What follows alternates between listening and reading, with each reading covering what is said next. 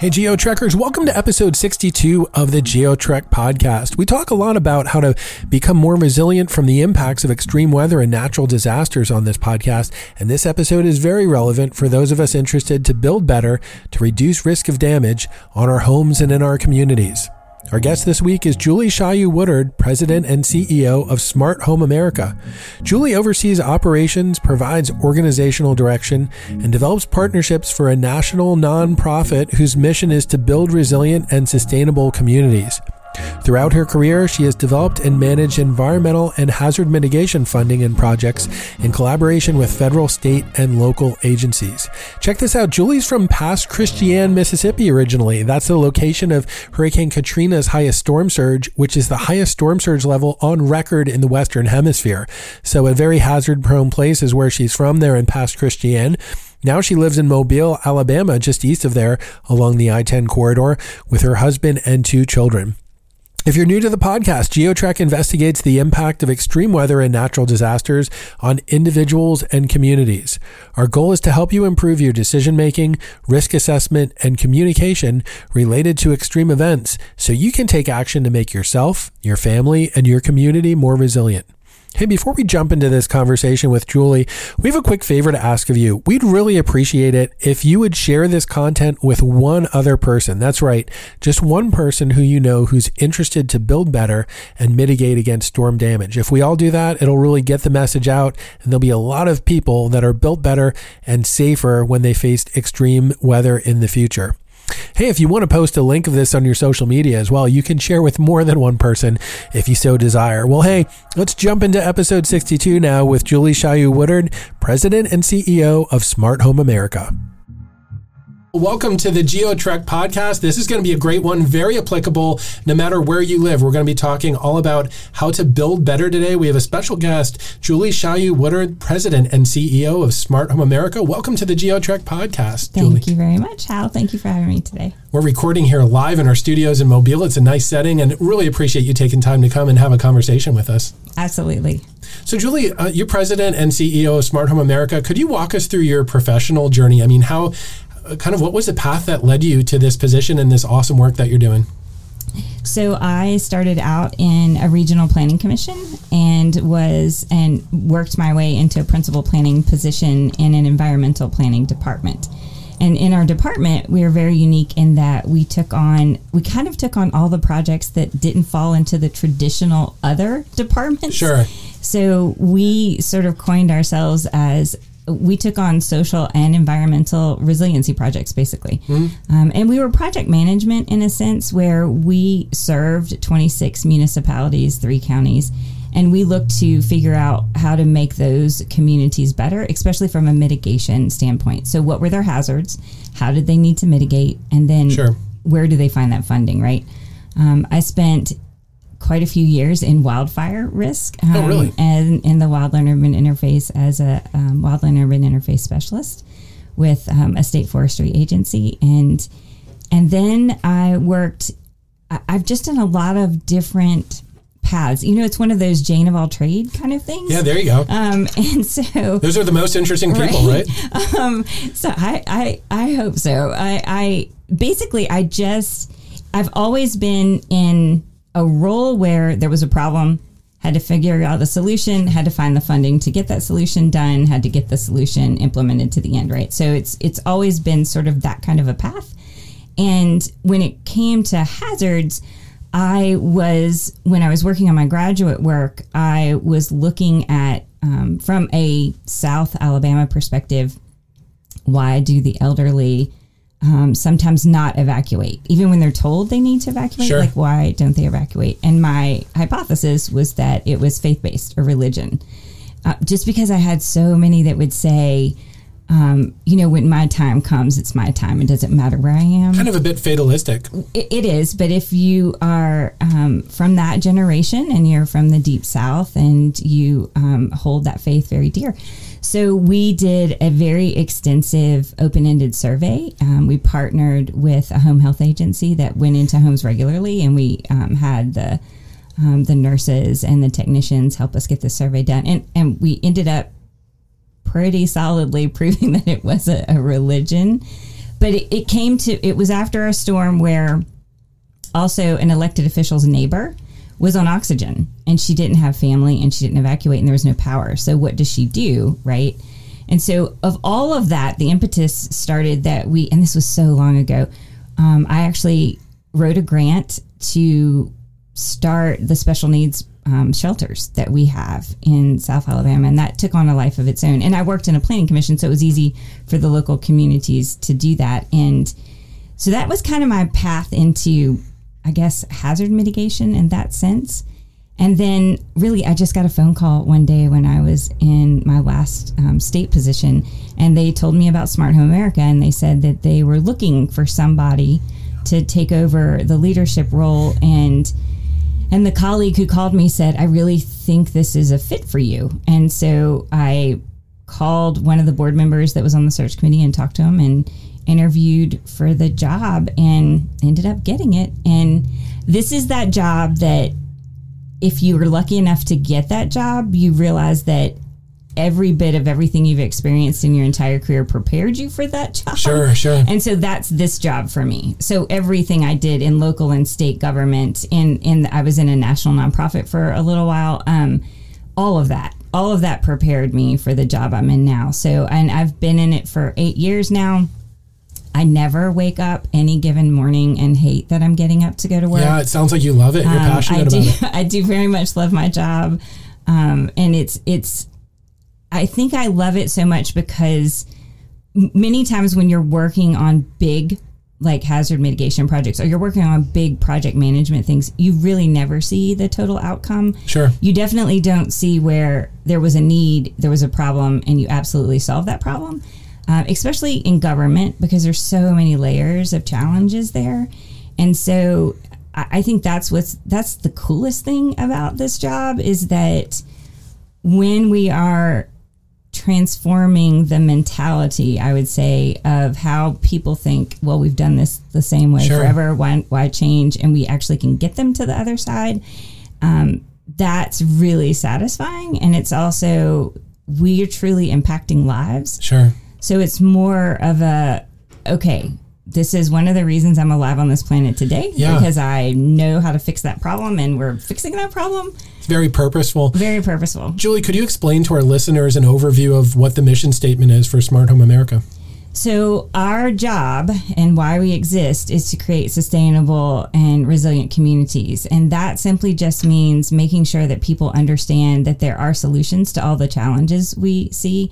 A lot of what we do now, especially with the more open reality of climate risk, um, because there are way more people that are understanding that there, yes, there is a such thing as climate risk, and yes, we are feeling the effects of it. And and so now that we have more people on board with understanding that there is a risk they're more willing to identify what their community level risks are Okay. uh, from that climate change and they're willing to sit and listen to the possibilities and our job are to bring those possibilities and that could be science agencies um, companies that work to you know maybe analyze their risk really we connect dots. We do a lot of consensus building. Um, we do a lot of bringing everybody to the table, having them all agree that they understand what their risks are and where their risks are, and then who do they need to bring to the table to help them solve all of those problems. Um, and and we grab those things that pr- are proven based in science, um, best management practices, and then if there's a hole, like if there's something that's missing, um, we don't do everything. So we look for the expert that does that and then bring them to the table as well. Julie, it sounds like you do a lot of partnerships at the local level. Do you feel like that helps communities get more engaged when you're going out to them? You're working at that almost like local grassroots type of level. Uh, Yes. How does how is that interaction different with people? So a lot of times I'll say we work at the grassroots and grass tops, right? So local and state level, um, and that is so we don't live in every state. Um, we we are gaining ground in many states every day. I think we're probably in fifteen or sixteen states now, and we go into that community because we're asked. So we don't just airdrop in um, unannounced. We're usually asked to come help to to figure out a problem, and it's usually a resilience problem. So it's usually a hurricane, tornado, flood type issue. And we bring those key players to the table. We get to know them and understand what they see as important and what their risks are. And then, really, a lot of what we do is try and identify that entity that when we get in the car or on the plane and leave, that that's the local number they're going to call. So we're partnering with either a nonprofit or a state agency or even a national organization that's based locally that understands the risk, and then we bring them up to speed on that resilience mitigation action and then we let them carry that. Um, so, So we, we you kind of come alongside some of these Yeah. local entities that are already established Right. and just help kind of give them more resources. Right, exactly. So we we very much partner with local groups and just empower them to understand that there is a way to fix it. Um, a, a lot of times we'll come in with a Habitat for Humanity affiliate because a lot of what we do is construction. Or not we don't construct anything, right? But we influence the way things are constructed. And so we are looking for that nonprofit that is building or re-roofing in a community, and they're looking for that next best thing for their clients. Um, or we come in with custom home builders. So it's very interesting. Habitat and custom home builders are very similar in that they're always looking for the next best product for their family, the family that is their client, that they're doing something for that home or building that home new. And so they are more open to building a different way because that's what they're doing. They're looking for for habitat it's what is the best home for that family to have for that to be their forever home. And for custom builders, they're looking for the next best product that their customers will appreciate. Julie, I know one of the entities you also partner with is the Fortified program. Could you explain like how does Smart Home work with Fortified and explain a little bit about what Fortified is if you could? So, the Insurance Institute for Business and Home Safety creates the science that establishes the standard of the fortified home, commercial, and multifamily programs. And it is a way to build, and it's slightly beyond code. So, I will say that the International Residential Code 2021 very much comes very, very close um, to the fortified standard, but there's still a few missing pieces there. And so, Fortified is just a better way of building based on research in the lab and then ground truth on the ground. So, IBHS is a communication and research institute. They do the research and then they communicate those results. And they're a really cool organization. It's lots of architects and engineers and meteorologists, and they are figuring out how buildings work as a system and what are those weak links, and then how do you mitigate that. And our job, and what we see, is that we take that science and we integrate it in a permanent way at the local level. So you can go in and, after a disaster, be a nonprofit that builds a home back or re roofs hundreds of homes. But if you don't influence the way the policy is done at the local and state level, then that's a one time fix. And everybody that's around all of those structures that were mitigated didn't get mitigated. And so, a lot of what we do outside of just educating everybody on how to build better is we educate on why they need to choose different policies and different regulations so that going forward, they're ready for the next storm and the next storm and the next storm. I see. So this is more than just helping people come in and rebuild after the storm. This is really influencing like policy and how building is done in a certain area. Yes, absolutely. Because that's your long term. That's your long term resilience fix. Basically, is that you you're always going to have more building stock than new builds. Yeah. And that building stock is aging from the day the last nail is or screw is put in. Right, it starts aging, and with every storm, it takes the impacts of that storm, and it takes it, and it gets a fatigue. And, and right, so every storm increases the fatigue of that building, and so and we always say every home with a 30 year mortgage is going to have to be re-roofed at some point. So if you're going to re-roof, why not put the best available roof on there um, in the best method possible so that you don't necessarily experience a loss in a convective storm? And we have a ton of those. I know there's a real geography to the fortified project. At one point, I think there was a real bullseye on South Alabama with maybe like 17,000 fortified homes. How did that come to be? Like, how did South Alabama take leadership on this? So part of that is that Smart Home originates here in Mobile, Alabama, and we came to be as an as a group after Ivan and Katrina. So Ivan hit in 2004 and 11 months later Katrina hit and we didn't we we suffered in both storms but we didn't have the catastrophic loss that Mississippi and Louisiana did in, in Katrina. However, we suffered the we, we suffered the same loss that they did in the insurance pulled out. So we were put into a crisis literally like in an overnight situation where homes that had no damage or had no claim in Katrina started receiving non-renewal letters from their insurance companies. So these people are saying, "Wait up! I had no damage. Right. Why are you pulling out?" And right. it was the bigger scope, the bigger picture. It right? was the bigger picture, and so so you had mortgages in crisis because you can't have a mortgage without insurance, and if you can't get an insurer to insure you, then your mortgage holder will do a forced place policy, which is always extremely expensive and not seriously a great policy. So it's not as comprehensive as maybe the policy you shopped. And so so we kind of were in a crisis pretty quickly and many thought leaders came to the table, many of them insurance agents themselves came to the table with elected officials and code officials and business leaders and said, "Okay, this is bad. You know, we, we can't move forward and we can't um, we can't prosper this way. What are we going to do?" And the original, what turns out to be the original founders of Smart Home, um, sat down and said, "Okay, there's got to be a better way." Because like we built 11 months ago when Ivan hit, okay, that didn't work, right? Because you still had loss. And so why do we keep this that cycle of insanity, right? So why do we keep building the same exact way that isn't necessarily resistant to hurricanes? Is there a better way? And so at that point, they did, they reached out and they just looked at everything across the United States and they came across Fortified and they came across the Insurance Institute for Business and Home Safety. At that time, Fortified was a different program and it wasn't easily obtainable by everybody. So it was really cost prohibitive. And so only a few people could take that on. And that actually helped Fortified go, okay, we have to do something so that everybody can access this way of building, which is how it went from Fortified for Safer Living, which some people still remember, to Fortified Home. And it was instead of being an all peril way of building, which is cost prohibitive because you're building for every peril you could possibly, and you know, so if you were building here to that standard, you're dealing with wildfire, hurricane, tornado, hail, flood, right? And it's so really hard to really prepare hard. for all these hazards. Right. It's expensive, right? And so what home does fortified home looks at what is the main peril that you face and that's the house that you are you looking to build for that right? So for us in the gulf of mexico it's hurricanes. That's sure. our largest threat.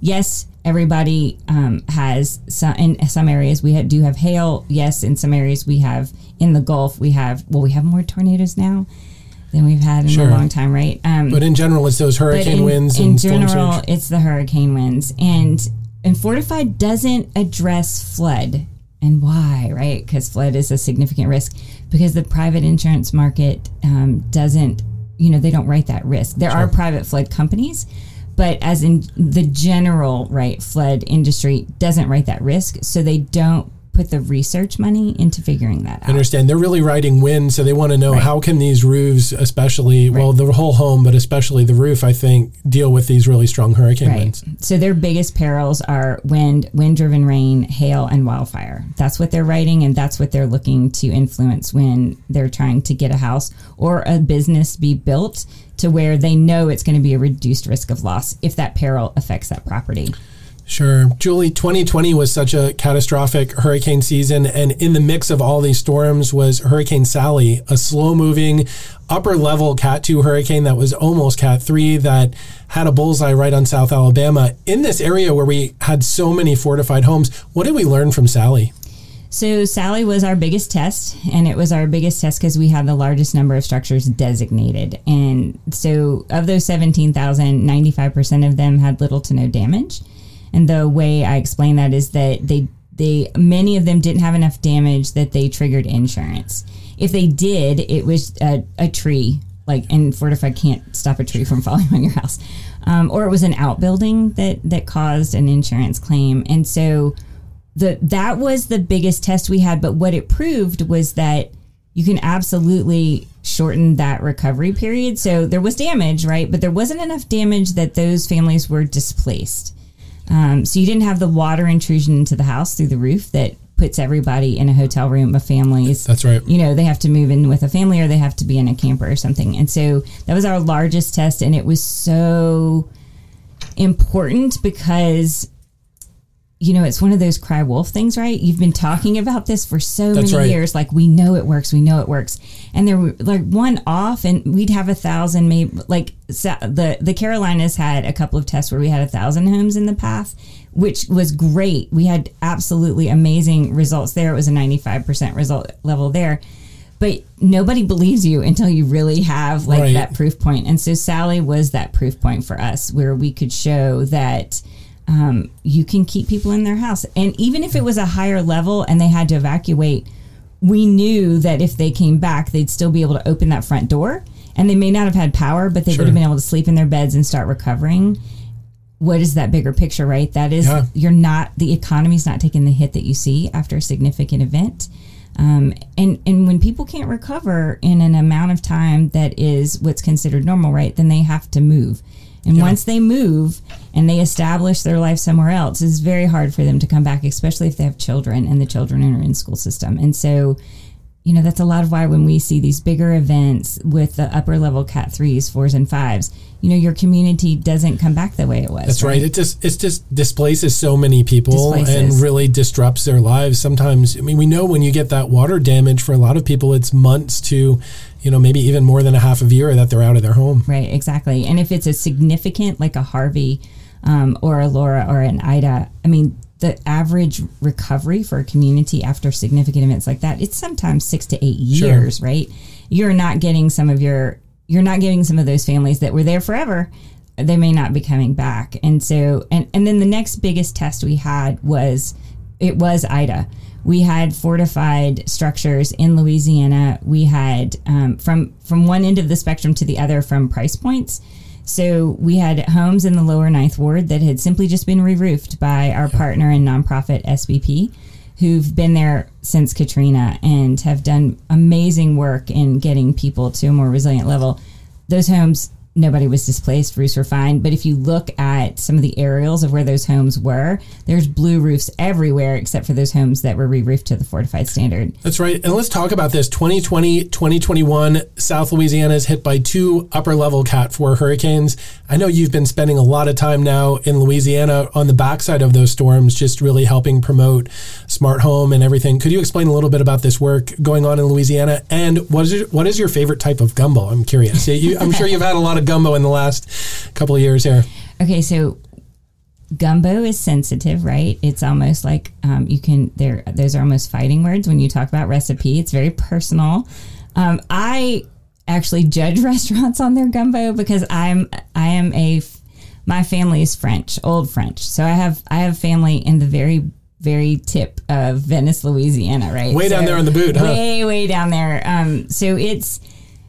I like okra in my gumbo. A lot of people don't like okra in my gumbo. I will have tomatoes in my gumbo. A lot of people don't like tomatoes in my gu- in their gumbo. Um, so yeah, gumbo is a. That's So then going back to. Louisiana, for you, it's very familiar. Yes, It's kind it of ties in with your family. It is very familiar. Um, I, I think that the most interesting thing about Louisiana is that after Katrina, they put in place a unified code, and that was a that was huge for a southern state. Um, you, you can't hold Florida in a sense because they Hurricane Andrew changed the way Florida right worked, and that brought in the Miami Dade and the Florida code. But the rest of the states didn't do anything, right? Um, it was code was sparsely put in place. It was jurisdictional, it wasn't state. Louisiana said, okay, Hurricane Katrina, we don't ever want to see this level of destruction. Sure. They lost so much of their population. So they put in a unified code. So they that was heralded as a very big decision. And they were told that they would see affordable insurance because they had this code in place, which was considered a good code. But if you don't enforce that code, then insurance doesn't really have faith that they're really writing a structure that they are not going to lose everything every time they turn around and they're going to rebuild it and lose it again and again. Right. So you can put this code out there, but if it's not enforced by a third party, does it mean anything? Right. And so we'd actually been on the ground in Louisiana before COVID because we what we call there were, were there were points bubbling up, right? So we had points around the state that were starting to bubble up where there were more positive conversations about we really need to think about building better. We need to think about building differently. There was a concern that was growing, um, and this was before Laura, and so and then COVID hit, and we'd been working with the Office of Community Development in Louisiana before COVID because they actually said we want to step into this resiliency and we want to take some of our um, basically community block grant disaster recovery funds that a state every state can get this it's called a bucket basically of money and it is to rebuild. And so they chose to jump into let's do this and we're going to do this from a multifamily standard. And so that was a two year process of them getting ready to put those packets out which is a proposal right? And then bids come in. And there were and we walked with them with that and so then covid hits. You know everybody knows what happened during that time and construction starts during that period of these multifamily so these are going to be the very first ever in the united states multifamily structures built to the fortified commercial standard utilizing basically disaster recovery money um, and so the first one is 95% to completion in construction process um, when Ida passes over it. And it and the I passes over it. So in Lockport, Louisiana, um, there is this multifamily and and remind I'm reminding you that nobody really understands fortified technically, right? The developers that are doing this just know they had to to Yeah. win the bid, right? Gotcha. To get the points that they wanted Sure. to. They had to say, "All right, we're going to build this fortified thing." Okay. Yeah. So everybody's learning because this is where you just everybody jumps Sure. in. It's baptism by fire, and the the um, developer doesn't know how it's going to fare. Ida's approaching. They had gotten an insurance policy on that like three hours before Ida's named.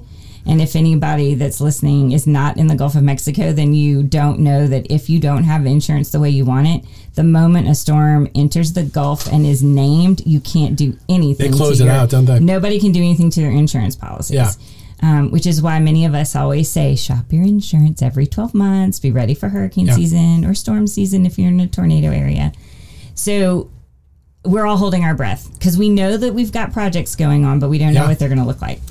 So the builder, the construction company that's building this, um, get in strategically get in with the crews coming in to assess damage. So they they sort of meld in and get in because also if you're in this world, you know you don't get in for days until Sure, they sure. say yes, you can come in. And they pass a development that they'd done years before, an apartment complex multifamily, and it is obliterated. So their heart sinks because they're like, oh, because if This you're a powerful storm. if you're building a new if you're building a new complex and you get hit by a cat 4 you're going to lose a lot of money Yeah, sure. there's a difference there Sure. and that it was operational How, so they're driving it's a 0.5 difference and they come around the corner and this place looks like nothing happened wow. so there's the HVAC units were not completely strapped in place. They were just set on these Yeah. um, platforms.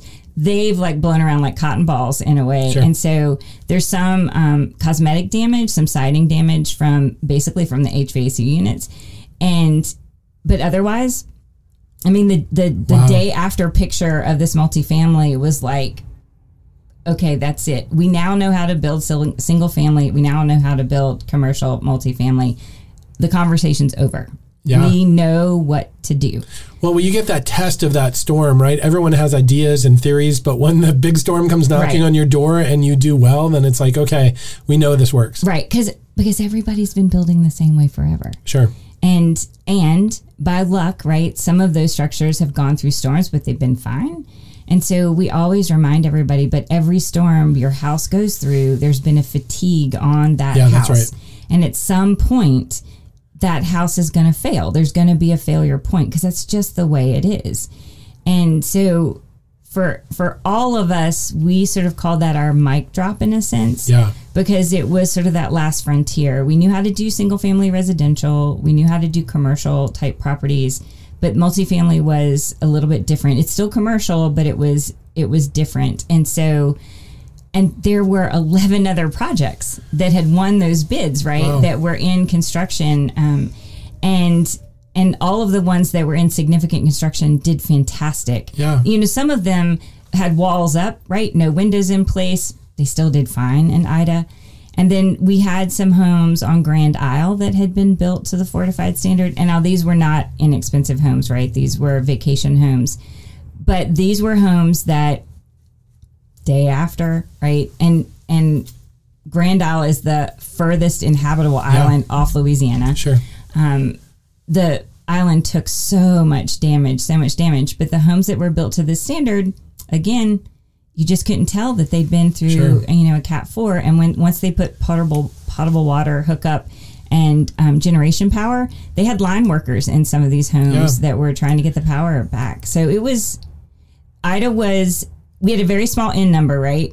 But it was a much greater test because Sure. it was such an intense. And really now, post Ida, it sounds like South Louisiana is really embracing fortified, and the numbers are growing tremendously, right? It is, and so sadly, um, Laura and Ida did to their market what Ivan and Katrina did to ours. So they are they are truly in the same space that we were as Alabamians, where the insurance market just went, okay, Uncle, we give, like we're out. We're going to pull out. like we just can't take this risk anymore and and Louisiana is such a high risk state when it comes to hurricane and to flooding.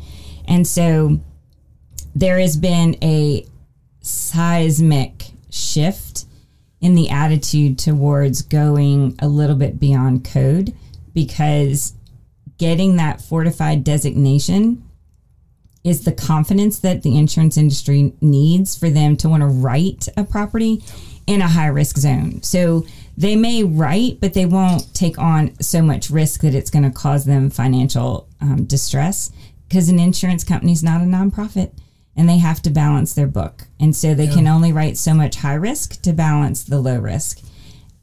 Do you think at some point the number of fortified roofs in Louisiana may equal and surpass what's happened in Alabama? I think it'll. Um, I think it's going to make a huge leap. Um, they they are upgrading their code. So January one, they moved to the IRC twenty twenty one code, which is the closest code to fortified at this point because it has the sealed roof deck or the secondary water barrier within the code as a requirement of the base code. Um, 2018 had it in there, but you had to opt you had to option it, right? You had to say, "Yep, we want to do that."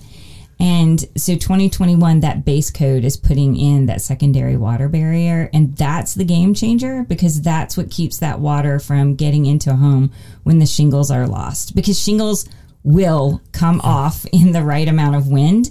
But if you can keep the water out from coming in between that decking on your roof, that is the difference between you having to find a hotel room or staying. Yeah, it's amazing to me that it took so long for building to say, wait, shingles will come off. We need to seal that, right? right. Yeah, it did. Yeah, but it, I mean, great job uh, from y'all to say, like, okay, this is something we definitely want to promote. We want to have people with that sealed roof deck so that if they do lose shingles, they don't have water cascading down into their living space. And I will say that it's, um, you know, people, I, I always sort of tell everybody, I'm like, I'm going to tell you this, but it's, I'm not being cynical. It's just the truth is that people will not make a difference until it's affecting them financially, right? Because everybody is just busy, right? Life is Yep. busy and everything is chaotic all the time. And until you feel a pain, right, you don't make a difference. Right. Um, and for some of us, we'll feel that pain for a very, very long time before we make a choice to do something different. And so, from the insurance industry's perspective, they were writing these really big checks on Yeah. homes that weren't cosmetically really damaged, but there was all this loss because the water was pouring in once the, the roof was lost. And so, like, okay, we're really kind of tired of this. This is like a replacing Yeah. every time we turn around. How do we fix this problem? And and that's where the Insurance Institute for Business and Home Safety put the research in and the years of of testing and said, okay, we know how to do this. And it's actually quite simple and totally affordable. We just need to cover up where the water can get in when the shingles blow off. And so hence comes the fortified standard and That concept of building better when you actually need to because you're feeling financial pain or some pinch point, it kind of reminds me of human health, right? People, I I, need to, I need to eat healthier. I know I'm getting around to it, but then all of a sudden you have a stroke or a heart attack, and you're like, okay, Right. like it's changing today, right? Like there- it is. The, the the consequence is is evident. That kind of seems like what's happened with the building with the built environment in these hazard prone areas, right? Right. I think so it's so much like the medical world, right? You'll limp on your knee for two and three years before you just go, okay, I really need to do something about my knee. Um, so the reality is, is that even if you don't understand the science behind climate risk, there's no way to escape the fact that we have really intense storms happening. Sure. And we have storms acting differently, doing things that all of our track records, right, are are kind of pushing us. And that you can't escape that. That's not like nobody's making that up, right? I mean, Ian was a little bit different for all of us, right? It was trajectory its trajectory Sure. kind of shocked everybody and look at the loss that we saw, right? So you really just have to make a decision to build better from day 1 because you really have to be prepared for the unknown. Because we have amazing science and we have amazing subject matter experts that can help us make plans. But when you build something, I mean, that's pretty much it, right? You've just dumped a whole bunch of money into a structure that you can't tear down and rebuild just right. because you've decided there's a It's a better way. long-term commitment, It's a yeah. very long term commitment. And for many families in the United States, it's their largest financial investment.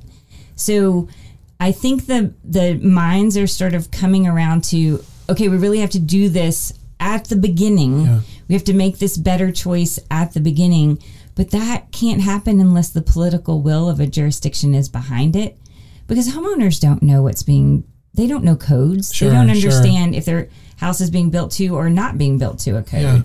Um, and so they just think it's being built to the best ability of that Sure. builder and the best code. And that is not necessarily the case. Julie, when you talk about the political will in a place, and I want to wrap up with this because it's so important, uh, this concept, all these different pieces fitting together, like the state providing grant money, or like there being a building code, there being inspectors, how this, re- how the real estate community fits into this. I've heard kind of these rumors through my years of traveling through disaster-prone areas, and I want to hear from you. I mean, it, it almost seems like in some areas where fortified has really taken root, even like homeowners that want to buy, they'll talk to a realtor and say, I want a fortified home. Could you kind of explain how all this has kind of like fit together in a place like South Alabama and where Louisiana is moving towards as well? So if you if you go back to when the first pieces of pol- legislation were passed, right? Um, there were lots of things passed, but nobody knew what it was and they didn't understand it. So once they got educated and understand and understood the difference there, we started having fortified homes built and re-roofed. Once we had that happen, that house technically should sell for more, right? Um, especially if it's next to a house that's not fortified. So it took a minute for the market to go, oh, yeah, that is probably true. So we partnered with the University of Alabama and Insurance Institute for Business Home Safety and Auburn University and Ole Miss. And we had to have research done. We had to show that that house was worth more, right? And so there was a, a value study done that's been replicated and held that a home that's built and designated or re-roofed and designated to fortified should resell at an on average at about seven percent more. Okay, right there. Realtors are very more interested in something that sells more, right? Because they're Sure. they're not nonprofits, and they are looking for that house that they can sell for um, a good price. So you have insurance affects your mortgage. You can get a little bit more mortgage if you get really good insurance. If your insurance is really expensive, your mortgage gets a little bit smaller, right? So that affects that family's choice and what they they buy or what they build. Um, it, it all ties together financially. And if you are a homeowner that cannot afford to re-roof, and you don't have an incident that makes you trigger insurance, then you have to have an incentive to basically do something different to your house. And so, a grant program to help you overcome that financial barrier to make a different decision on that aging roof helps you get that re roof. So, we have a grant program. I mean, we really, over the last 13 years, Smart Home America, with all of the partners, and that's all the state agencies and local agencies, said, okay, why isn't this working? And we identified the problem and it and it, it was either not understanding so that's education or it was financial. There has to be a way to finance this. And there has to be a result if you're going to make something better then it has to be valued differently. And so over the last 13 years we've just sort of worked out all the bugs Yeah, for sure. And it sounds like that grant program that was available in Alabama now has become available in Louisiana as well. It right? will. It is. Um, it, it is going live in January in the sense that the structure is going live and they're working to get the money into the program. But yes, they are going to move forward with the grant program. Yeah, Julie, thank you so much for taking time to come on the podcast. This is really cool. I feel up to date. I've always been really impressed by what Smart Home America is doing. And it's just cool to hear how y'all are kind of expanding into other hazard prone states and just how the work is engaging more and more communities and hopefully keeping communities resilient, keeping people in their homes, and just helping people endure these storms. Well, it's absolutely fantastic to see you and to catch up and visit. So I appreciate being asked to come today. Thanks. We've been listening to a live interview here in our studios in Mobile, Alabama with Julie Shiyou Woodard, President and CEO of Smart Home America. Julie, uh, best wishes. Hopefully next storm season isn't a terrible one, but if it is, it seems like you the work that you and your colleagues have been doing is really preparing folks for uh, to become more resilient in the face of these storms. Thank you, sir. This podcast provided insights on the great work that Smart Home America is doing to help people build better and mitigate storm losses on their homes. This conversation with Julie Shiyou Woodard covered a lot of ground, and here are some take home points that I thought were really exceptional. Really, three things that stood out to me from our conversation. Number one, Smart Home America was launched in South Alabama after Hurricane Ivan in 2004 and Hurricane Katrina in 2005 made insurance really skittish about writing policies in the region even if your home wasn't impacted, it was there was really a fear after Katrina in this region that insurance was going to completely pull out. In light of this insurance uncertainty and scare, uh, which could have led to really a financial crisis in the region, Smart Home America partnered with other organizations like the Fortified Project to help homeowners build better and ease the mind of the insurance industry. A similar set of circumstances is happening now in Louisiana following Cat 4 hurricane strikes from Laura in 2020 and Ida in 2021. Smart Home America and Fortified Home have partnered in that state and are making great inroads in Louisiana as many homes are now being built to a higher standard. Number two, I love these stories that Julie shared about real world tests on building practices from actual hurricanes. Hurricane Sally in 2020, which really impacted South Alabama, was really the biggest test to date as it impacted a region with 17,000 fortified roofs. Post storm assessment showed that 95% of these homes held up with no major damage, enabling families to stay in their home after the storm. Fortified homes also held up very well in Cat 4 Hurricane Ida in Louisiana in 2021, not only for single family residential homes, but also for multi multi-family structures as well. In fact, Ida's winds put to test the first fortified multi-family building funded with disaster recovery money, and the building performed exceptionally well. It's always great to hear these success stories on the GeoTrek podcast. Number three, Smart Home America's success can be attributed to their strategy to come alongside and equip part- partners who are locally based and already on the ground. Partner organizations like Habitat for Humanity and Custom Home Builders are already on the ground in many disaster prone communities looking for methods to improve their building practices. This enables Smart Home America to come alongside them and introduce them to projects like Fortified Home, which connects key organizations, enabling them to work together and make the built environment more resilient. We also learned that Julie likes okra in her gumbo and even tomatoes. Surely she's been eating lots of it, lots of gumbo there in South Louisiana. She's been spending time to help Louisianans build better following these recent active hurricane seasons. Well, Julie, thanks so much. Thanks so much again for coming on the podcast. Your insights were amazing, and really congratulations on the great work you're doing. And we can't wait to follow you in the future. Thanks as well to our listeners for tuning in and sharing this content with your friends and family who live in disaster-prone communities. And of course, a huge thank you, as always, to our friends on the GeoTrek marketing team who help get the word out about applied science that we cover every week, like this episode with Julie Shiyou Woodard. Thanks for tuning in, and we'll catch you next week when we talk about the Arctic blast that inflicted shocking impacts on hundreds of millions of Americans in December 2022, just last month. We'll look at what caused it, what the impacts were, and how to prepare for such events in the future. Stay alert and resilient, everyone. I'm Dr. Hal, and I'll catch you on the next episode of the GeoTrek podcast.